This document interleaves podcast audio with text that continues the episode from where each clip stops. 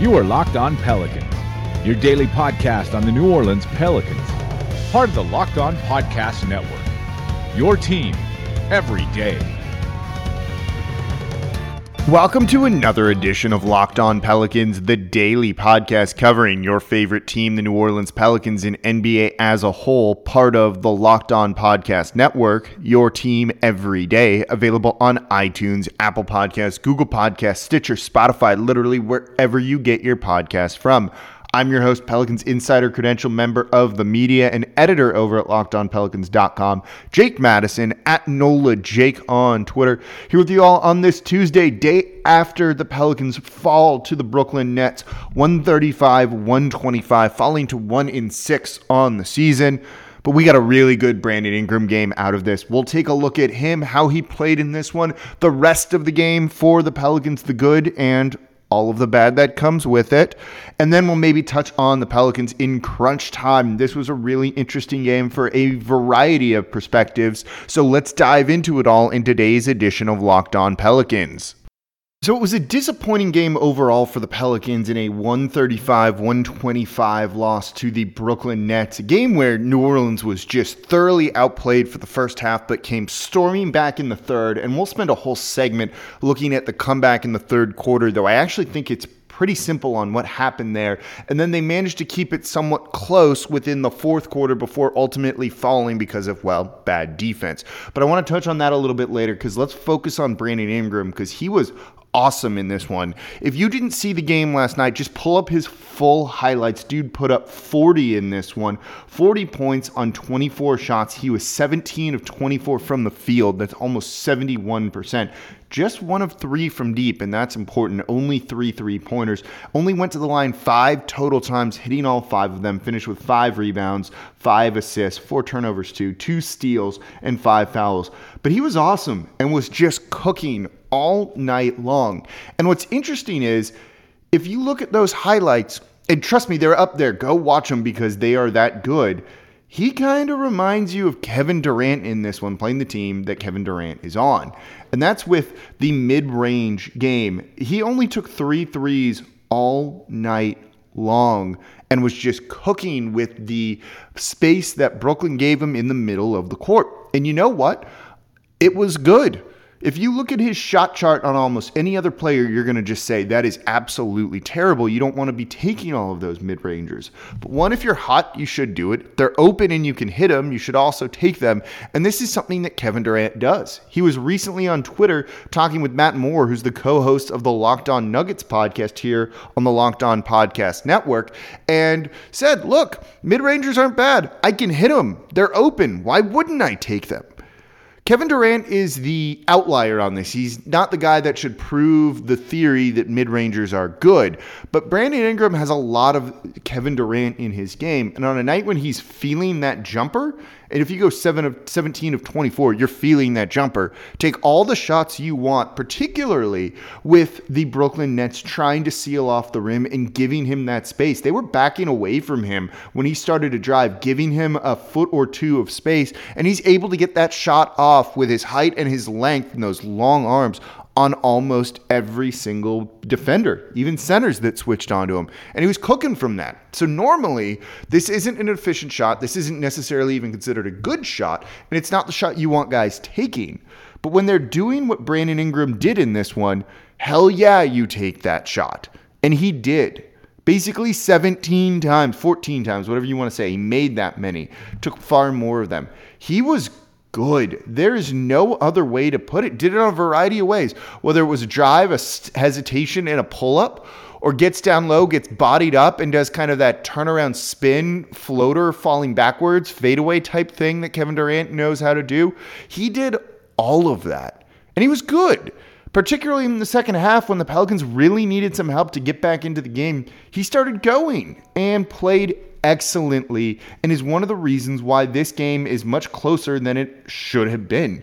New Orleans was down by um, as big as 20 in this one. They should have been blown out. But Brandon Ingram really helped this team claw back. When they needed a guy to go out and score and get some buckets in ways that were other than three pointers, he did it. 22 points in the second half for this team. And he basically did everything he could to try and keep them in it. Dude's going to get paid. He also had 12 in the fourth quarter alone. Dude's going to get paid. We all know this. We thought it might be, at least before the season started, by another team. Now it seems like he's going to get paid by the New Orleans Pelicans because he played that awesome. And he's done it all season. He had more 30 point games here with the New Orleans Pelicans and now a 40 point game, which is a career high, than he did all last year, basically. Or it's, it's pretty close. I forget the exact numbers. I think Will Guillory of The Athletic tweeted him out. Oh, that then basically all of last year, he's on pace to shatter that mark. He's been good. I like the way he's played. Normally, being kind of a stats guy and an efficiency guy, I don't like this type of game. But when you have a guy that hits it this consistently, oh, hell yeah. He's feeling confident with that three point shot, too. He took one early, made it. He drove to the rim early on and had a couple of uh, baskets that he laid in just off of the glass that I think keyed the Brooklyn Nets into saying, we've got to take this away from him. And he's smart enough that he kind of did and took what the Brooklyn Nets gave him.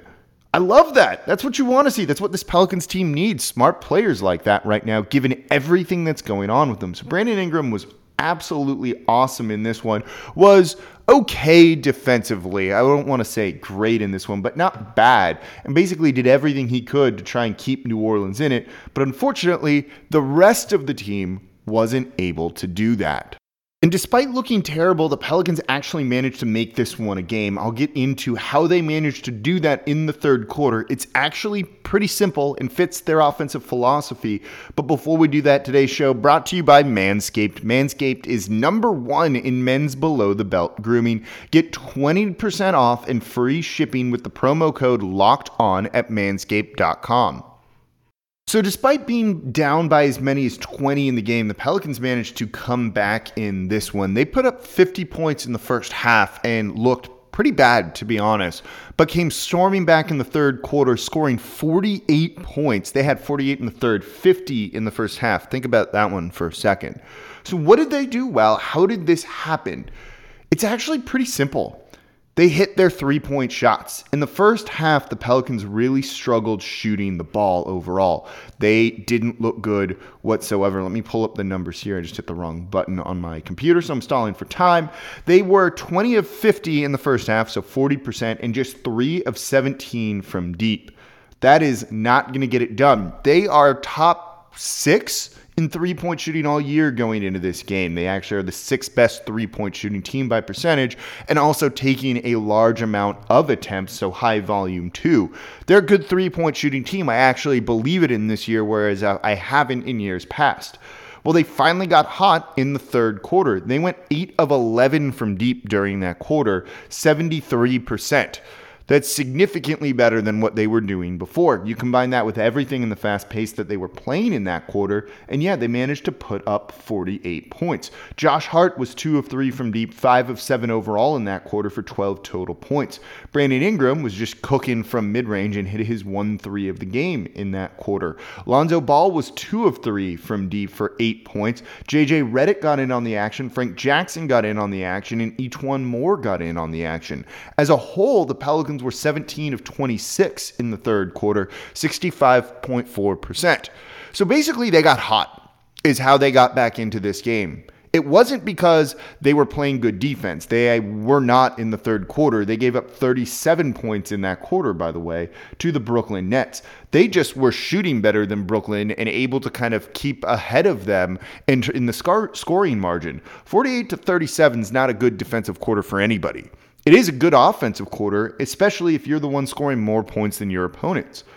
And when you're doing it by a significant margin, New Orleans was able to get back into this game. But this is what they do. They want a large amount of shots in a quarter in a game and hopefully make more than the other team. That's basically the only chance they have to win right now if you watch them play with how pitiful the defense has been, which we'll talk about in the next segment. But this wasn't anything particularly special, I thought, from New Orleans to get back into it. It was just a hot shooting stretch. Nothing else. They went out, they nailed their threes. 8 of 11 is really good. 17 of 26 is very, very good too. but they were still getting outworked at times. They were still lost defensively. They had a couple second chance points in that quarter, too. And just kind of, okay, outshot the Nets. That is not necessarily a recipe for winning basketball with this team when you're still giving up 37. But they did shoot hot. Now, they're not going to shoot as poorly as they did in the first half in most of the games this year. They're not going to shoot as hot as they did in the third quarter this year. So everything's kind of somewhere in the middle, which is where they've been all year, which is why they've been in most of the games that they've played. Still, the only one where they got absolutely whipped seems to be the game against the Golden State Warriors. This is a team that relies on shooting, right now, at least with Zion Williamson out. And without that, well, then you're going to have rough stretches like they did in the first half. It's compounded by the fact that the defense is really, really bad right now. And that's kind of how you end up with a one in five team, a team that's going to have stretches, or sorry, one in six now, where they shoot poorly and don't play good defense. You're going to lose a lot of games. But when that shooting gets hot, you can win and you can stay competitive at least for quarters at a time. But if you can't do that for four quarters or for multiple games, you're going to run into some trouble. I actually do believe in this team's three point shooting. I don't think this is necessarily an issue or something you don't want to rely on.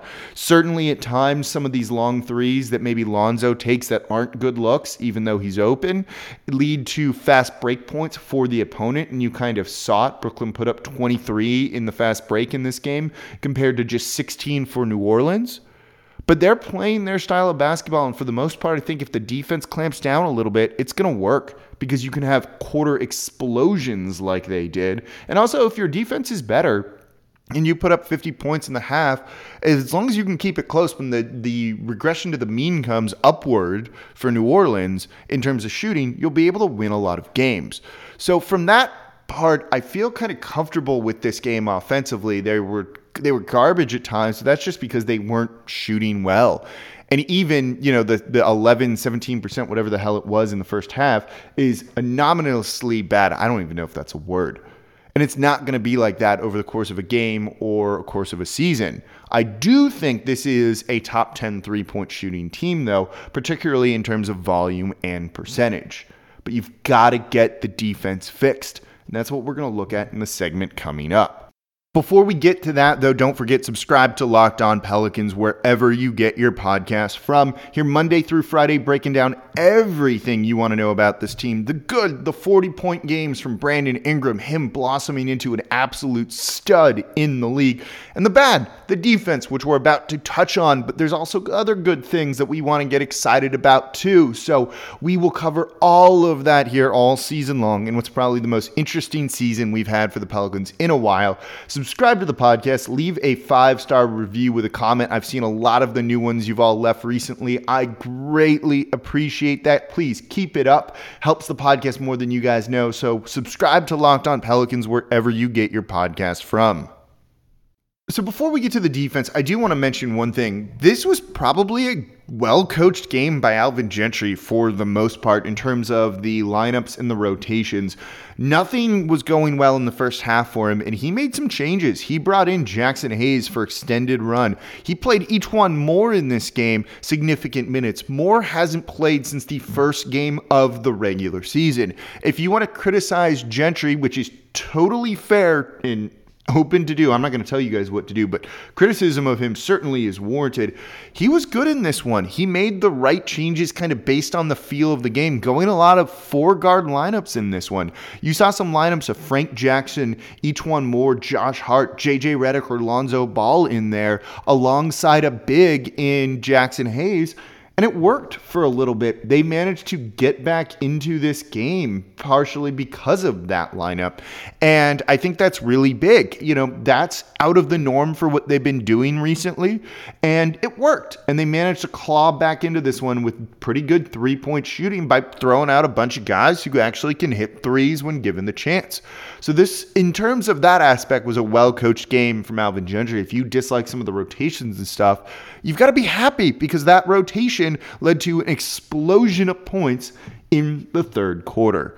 But overall in this game, it was pretty rough on the defensive side of the ball. Basically, the Pelicans couldn't do almost anything. They gave up too many open three pointers, and they gave up a ton of points in the paint 58 to Brooklyn, alongside a bunch of made threes, including a dagger at the end of the game. But if you look at that dagger by Joe Harris at the end of the game, Joe Harris being a very good three point shooter, I don't know what else they were really supposed to do. I don't think, and I've been talking with a lot of people on Twitter about this, about the scheme of the defense, that it was necessarily bad. It was a one or two possession game late in the fourth quarter with under two minutes to go. Kyrie Irving's got the ball. You don't want him to have the ball. You've got to force the ball out of his hands. And they did.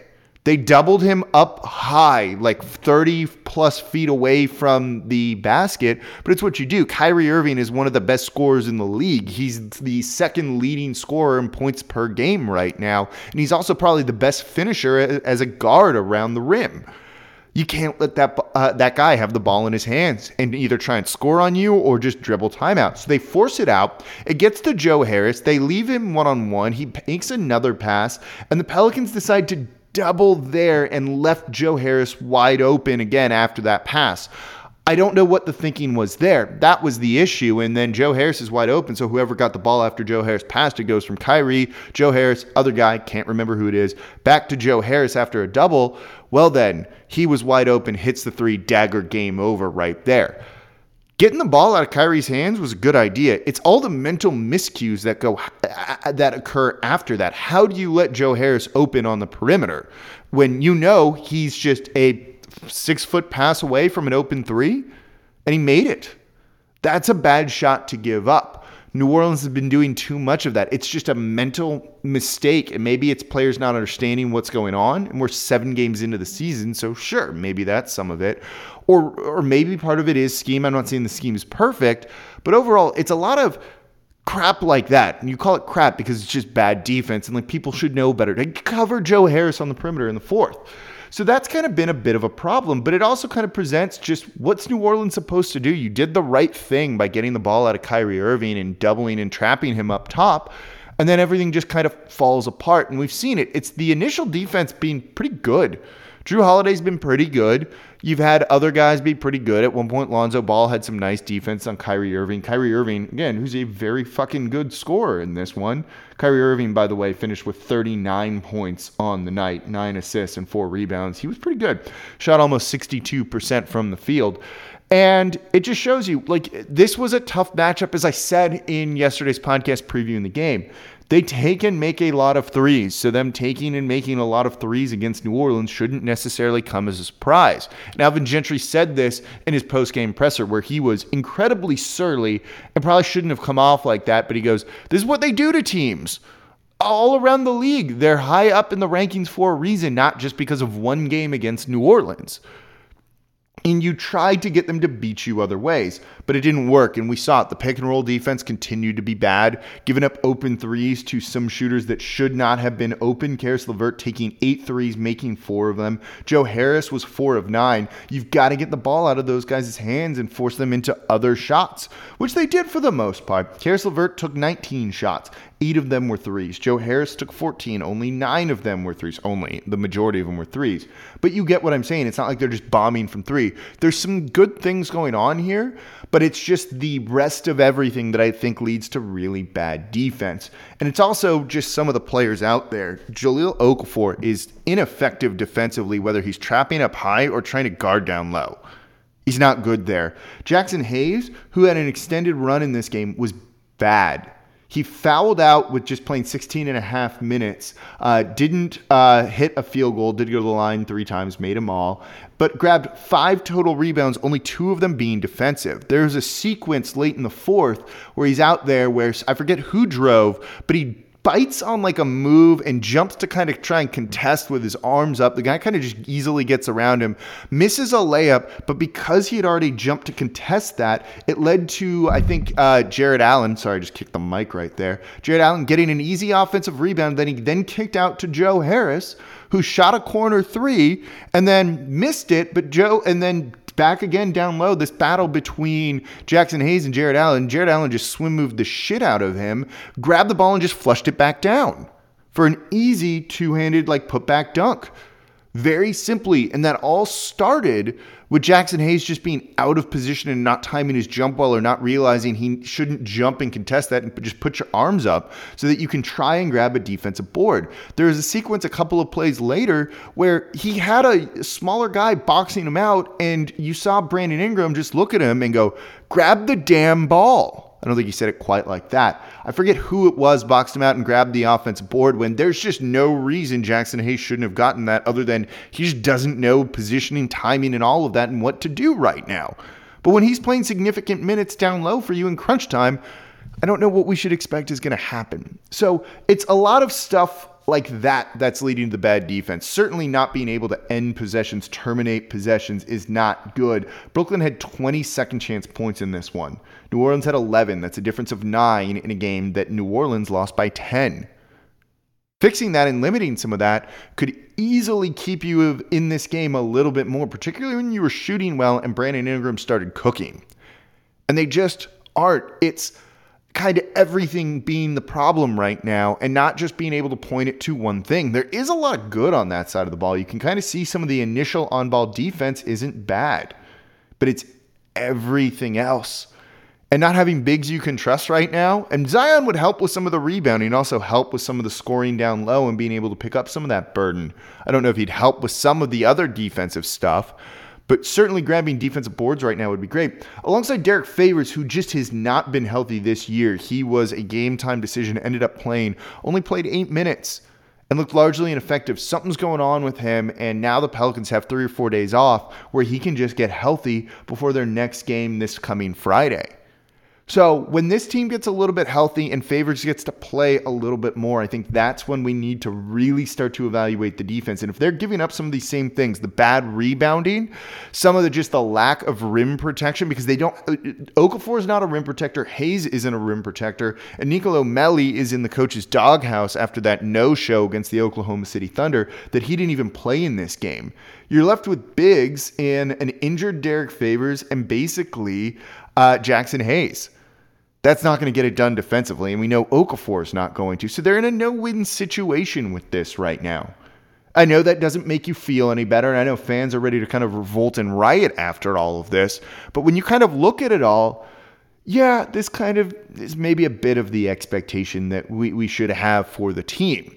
Doesn't excuse it, but it doesn't mean we're seeing what they're capable of doing either, and that's what I'm kind of waiting for. And maybe we don't get that because injuries and other things don't make this fair, but maybe we do. And someone asked me on Twitter, and I think this is kind of sums it up in a really good way is, you know, should we be looking at the front office to make moves with Alvin Gentry?